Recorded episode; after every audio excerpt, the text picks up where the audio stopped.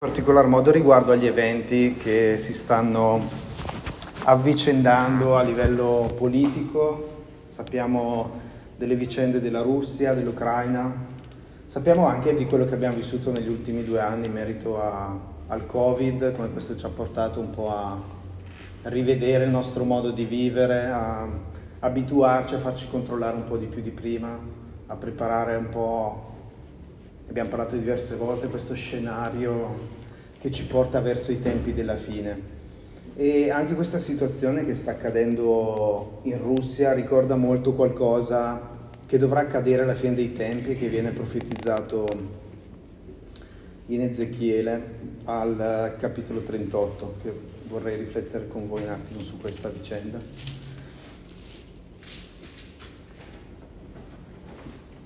Ezechiele 38 è una profezia che viene inquadrata in un momento in cui il profeta già ci dice che negli ultimi giorni Israele sarà condotto nella sua terra. Sappiamo che questo è il grande miracolo che è accaduto dopo la seconda guerra mondiale e proprio in, in questo momento in cui Israele sarà ricondotto nella sua terra uh, ci sarà un'azione del Signore da parte delle nazioni che porterà a creare una situazione di guerra nei confronti di Israele.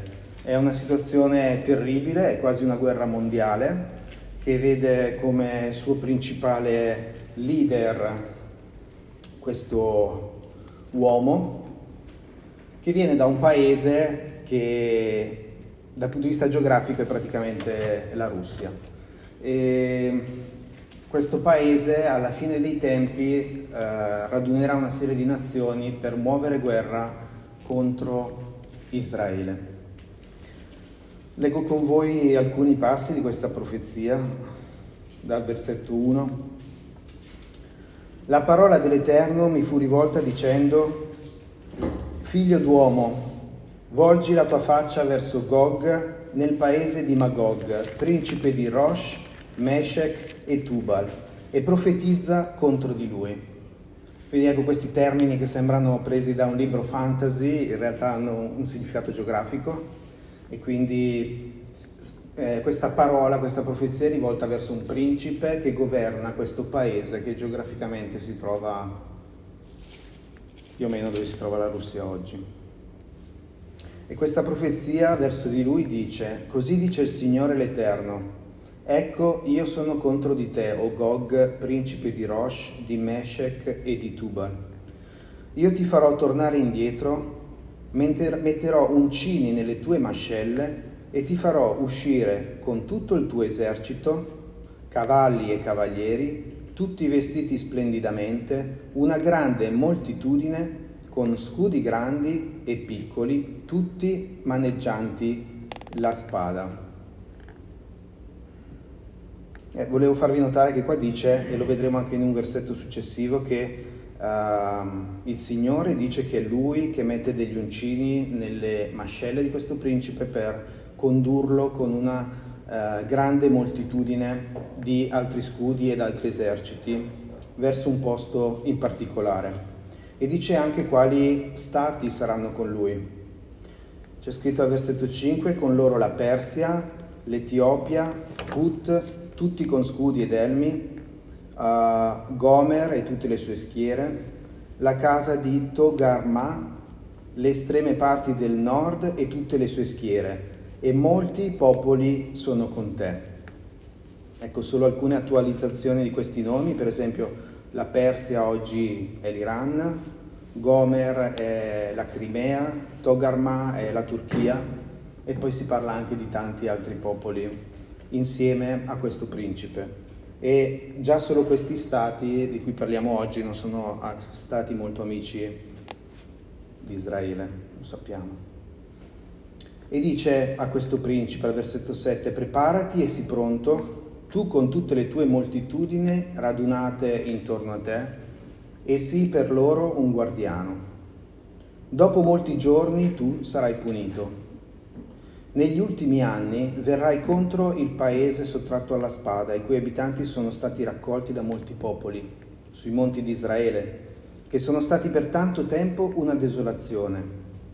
Ora essi, fatti uscire di fra i popoli, abiteranno tutti al sicuro. Tu salirai, verrai come un uragano, sarai come una nuvola che ricopre il paese, tu con tutte le tue schiere e molti popoli con te. Questa scrittura ci dice che alla fine dei tempi la, la mira finale di questo principe non sarà l'Ucraina, ma sarà Israele.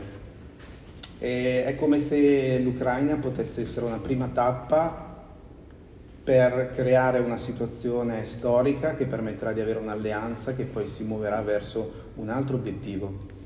E qua è scritto chiaramente eh, l'obiettivo è raggiungere l'Israele dopo che Israele è stato raccolto tra molti popoli. E al versetto 10 dice, così dice il Signore, in quel giorno accadrà che ti verranno in mente dei pensieri e concepirai un malvagio disegno Anche questo è interessante. A volte pensiamo che i, i, i, politici abbiano dei pensieri molto alti o a lungo termine, ma qua ci dice che un giorno gli verrà in mente questa cosa. Oggi non è ancora magari neanche nella testa di questo principe, ma quando le situazioni cambieranno e quando Dio deciderà che sarà il momento di realizzare questa profezia, ecco che questo pensiero gli verrà nella testa. Di salire verso questo paese, Israele, paese di villaggi senza muri, ancora contro gente tranquilla che abita al sicuro, che dimora in luoghi senza mura e non ha né sbarre né porte per saccheggiare, fare bottino, per stendere la tua mano contro luoghi devastati ora ripopolati e contro un popolo raccolto tra le nazioni che si è procurato bestiame e ricchezze e dimora sulle alture del paese. E qua dal versetto 13 ci vengono elencati altri paesi che non prenderanno una posizione chiara davanti a questa invasione. Si dice di Sheba, di Dedan, dei mercanti di Tarshish e di tutti i suoi leoncelli, che domanderanno, sei venuto per saccheggiare? Hai radunato la tua moltitudine per fare bottino, per portare via argento e oro, per prendere bestiame e beni per fare un grosso bottino? In questo versetto queste nazioni uh, chiedono la spiegazione di quello che sta accadendo, quindi non sono né schierati dalla parte dell'invasore, però allo stesso tempo non prendono neanche una posizione nei confronti di questa invasione verso Israele. Eh, nella geografia moderna Sheba ed Edan rappresentano un po' quelle regioni che stanno tra l'Arabia Saudita e il Golfo Persico. Una cosa interessante che sta accadendo in questi giorni, c'è il ministro degli esteri israeliano che ha visitato uh, proprio queste regioni per iniziare a fare degli accordi di pace, una cosa che non è mai successa nella storia perché sono sempre paesi stati contrari a Israele, ma in questo momento storico stanno trovando una qualche convenienza a fare un'alleanza con Israele, quindi probabilmente non prenderanno una posizione contro insieme a tutti gli altri paesi invece che abbiamo visto verso Israele. E si, parte, e si parla anche dei mercanti di Tarshish e di tutti i suoi leoncelli. Sappiamo che Tarshish rappresenta una, una regione europea, quindi potrebbe rappresentare l'Europa, e poi si parla di leoncelli dell'Europa, qua ci spingiamo un po' in avanti con la speculazione, però potrebbero essere quei paesi che sono nati dalle invasioni europee, quindi magari gli Stati Uniti, l'America che ancora non esisteva ai tempi della profezia. Quindi c'è un momento in cui questi paesi che in passato hanno preso posizione per questo paese, immagino soprattutto gli Stati Uniti, che smettono di difendere questo paese. Ed è proprio questo che consentirà di sentirsi maggiormente autorizzati da parte di altri paesi di muoversi perché non c'è più una difesa verso questo paese. Versetto 14 dice figlio uomo profetizza e di Agog e qua viene la parte bella perché vediamo come Dio anche in mezzo a queste situazioni è completamente al potere e dice il Signore a questo principe di Gog, Gog. Dice in quel giorno Uh, quando il mio popolo di Israele dimorerà al sicuro, non lo saprai tu? Ecco, tu verrai dalla tua dimora, dalle estreme parti del nord, tu e molti popoli con te, tutti a cavallo, una grande moltitudine e un potente esercito. Salirai contro il mio popolo di Israele come una nuvola che copre il paese. Questo avverrà negli ultimi giorni. Ti condurrò contro il mio paese affinché le nazioni mi conoscono quando sarò santificato in te davanti ai loro occhi, o Gog. E questa forse è una delle cose più meravigliose perché il Signore ci sta dicendo, e lo sta dicendo anche a questo principe, che questa invasione mostruosa di tutti questi popoli verso un unico paese in realtà avverrà perché grazie a questo evento storico Dio sarà santificato e glorificato davanti agli occhi di tutte le nazioni. E così dice il Signore l'Eterno, non sei tu quello di cui parlai nei tempi antichi per mezzo dei miei servi e profeti di Israele, i quali per anni, quali per anni in quei giorni profetizzarono che ti avrei fatto venire contro di loro.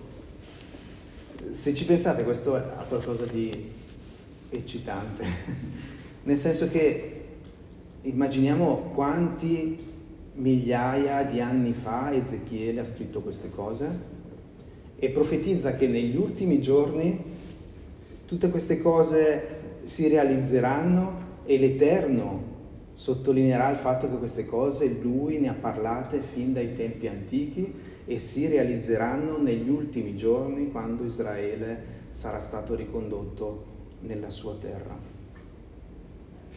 E dice avverrà in quel giorno, nel giorno in cui Gog verrà contro la terra di Israele, dice il Signore l'Eterno, che il mio furore mi salirà alle narici. Nella mia gelosia e nel fuoco della mia ira io dichiaro che in quel giorno ci sarà certamente un grande scuotimento nel paese di Israele. Davanti a me tremeranno i pesci del mare, gli uccelli del cielo, le bestie della campagna, tutti i rettili che strisciano sul suolo e tutti gli uomini che sono sulla faccia della terra. I monti saranno rovesciati, i luoghi scoscesi crolleranno e tutte le mura cadranno al suolo. Io chiamerò contro di lui la spada su tutti i miei monti, dice il Signore l'Eterno. La spada di ognuno si volgerà contro il proprio fratello.